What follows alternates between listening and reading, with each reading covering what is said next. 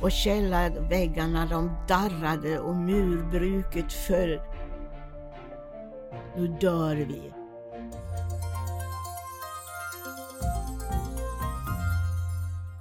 Hej och välkomna till dagens poddavsnitt utav En annan värld. Idag befinner vi oss i Åhus, hemma hos dagens gäst. Hej! Hej! Tack för att vi får komma hem till dig och hem här till ditt vackra hem. Ja, ja, ni är så välkomna. Tack så mycket!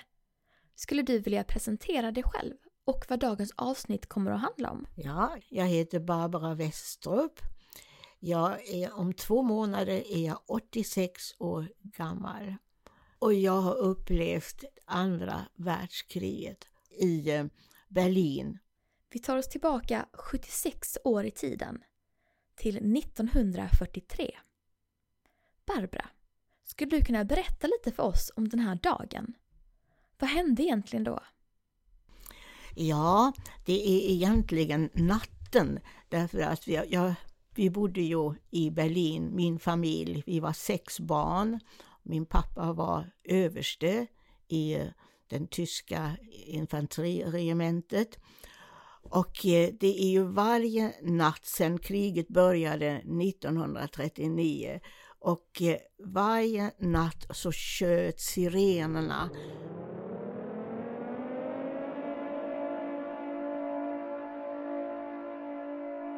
Och det gällde ju att man klädde på sig väldigt snabbt. Vi hade, var och en hade vid sin, eh, vid sin säng en stol och det var viktigt att man la sina kläder i den ordningen som man skulle klä på sig så att det skulle gå snabbt.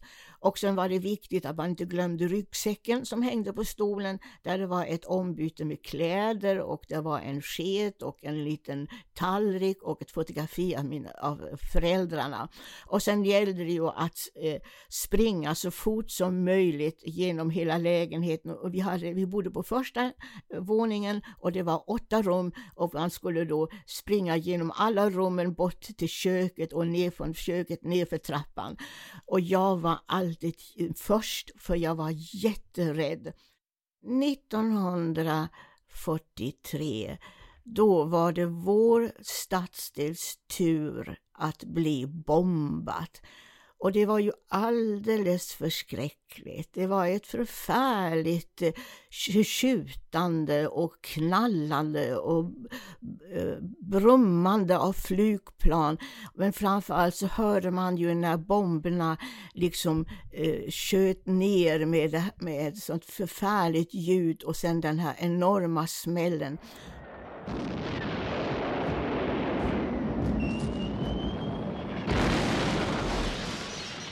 Och källarväggarna de darrade och murbruket föll eh, ner och vi var ju fruktansvärt rädda. Jag hade en stark ångest, verkligen. Man hade eh, nästan svårt att andas. Man var, man var, alltså man hade en skräck, man kände en skräck, en superskräck som jag nog aldrig har känt någon gång eh, efteråt. Det var Alltså det var dödsångest. Man, man, man trodde ju att man skulle dö. Ja, faktiskt. Och alla som satt där nere, de, de var ju döds, alldeles dödstysta och somliga äldre människor grät lite grann. Så att, eh, och vi eh, barn, vi klängde på min mamma och tryckte oss så nära vi kunde eh, mot henne och man, hade en, man var skräckslagen för man väntade att nu så, nu dör vi.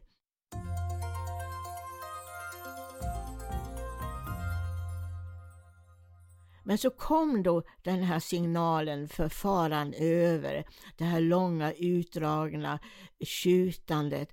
Och vi levde och vi kunde resa oss och vi stapplade ut mot utgången.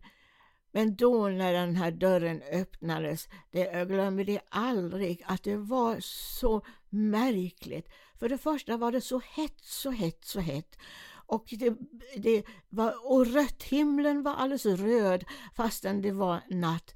Men, och husen, våra grannhus och huset mitt emot och husen runt omkring, Allting var borta och, det, och, så, och, och små brinnande metallbitar eh, flög runt omkring oss. Men det värsta var ju själva gården. Vi var ju tvungna att gå över gården till vår köksingång och den var full med glas så alla fönsterglasen hade ju eh, låg nere sönderslagna på gården.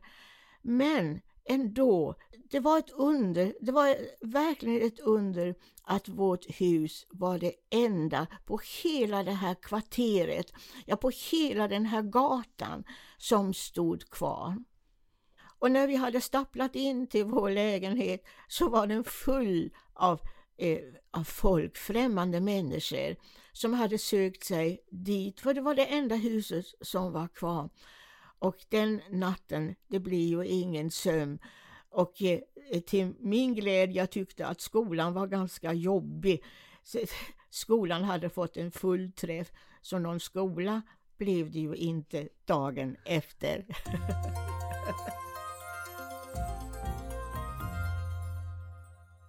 det som var så fint, som var positivt för mig, var ju när, i och med att man, när man blev tio år, så var man tvungen att uh, gå med i Hitlerjugend. Uh, och för flickorna heter det BDM, Bund Deutscher Mädels. Och jag tyckte det var häftigt. Jag tyckte det var faktiskt riktigt roligt. Uh, därför att man kände sig så nyttig nyttig. Man, var, man gjorde en, man, varje eftermiddag skulle vi träffas i vår lokal och då fick vi uppgifter vad vi skulle göra. Vi skulle knacka dörr hos folk och samla in eh, gamla kläder, köttben alltså, som man skulle göra tvål av och flaskor och papper. Ja, man, vi kände oss jättenyttiga. Eller på sommaren så marscherade vi alltid sjungandes eh, de här soldatsångerna både eh, Deutschland, Deutschland über alles och Die Fahne hoch. Det var liksom två sånger och, dit, då, och man fick hela tiden hålla sin arm uppsträckt och det var faktiskt jobbigt. Die Fahne hoch, die Reihen fest geschlossen, es marschiert en festen Ruhen Schritt.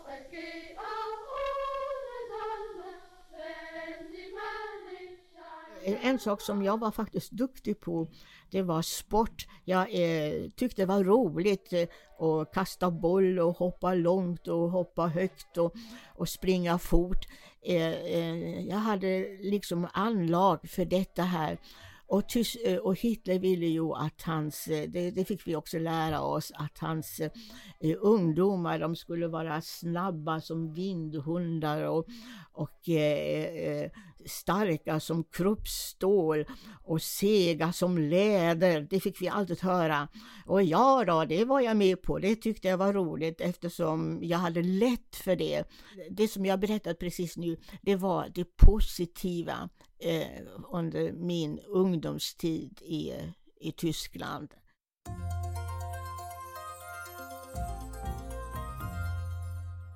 Andra världskriget tog slut 45 och sen upplevde jag två år under rysk ockupation till 47. Så juni 47, då kunde jag åka med buss till Sverige. Ett riktigt paradis. Det var så fantastiskt. Det var, det var, det var sån skillnad när man kommer från ett krig med ingen mat och det var ju ingenting som var sönder utan det var fridfullt, vackert och, och det var ju en helt annan värld. Alltså det är att uppleva detta, ett krig med, med, med döden och framför allt det här med kontroll. Och, eh, man var ju inte fri, ingen frihet. Det och måtte vi aldrig uppleva en diktatur igen. Alltså Sverige, det, det, var, det var ju en annan värld. Ja, det var helt underbart.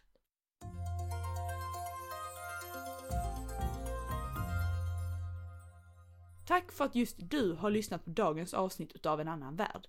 I nästa avsnitt gästas vi av Rose Jensen som också var bosatt i Berlin.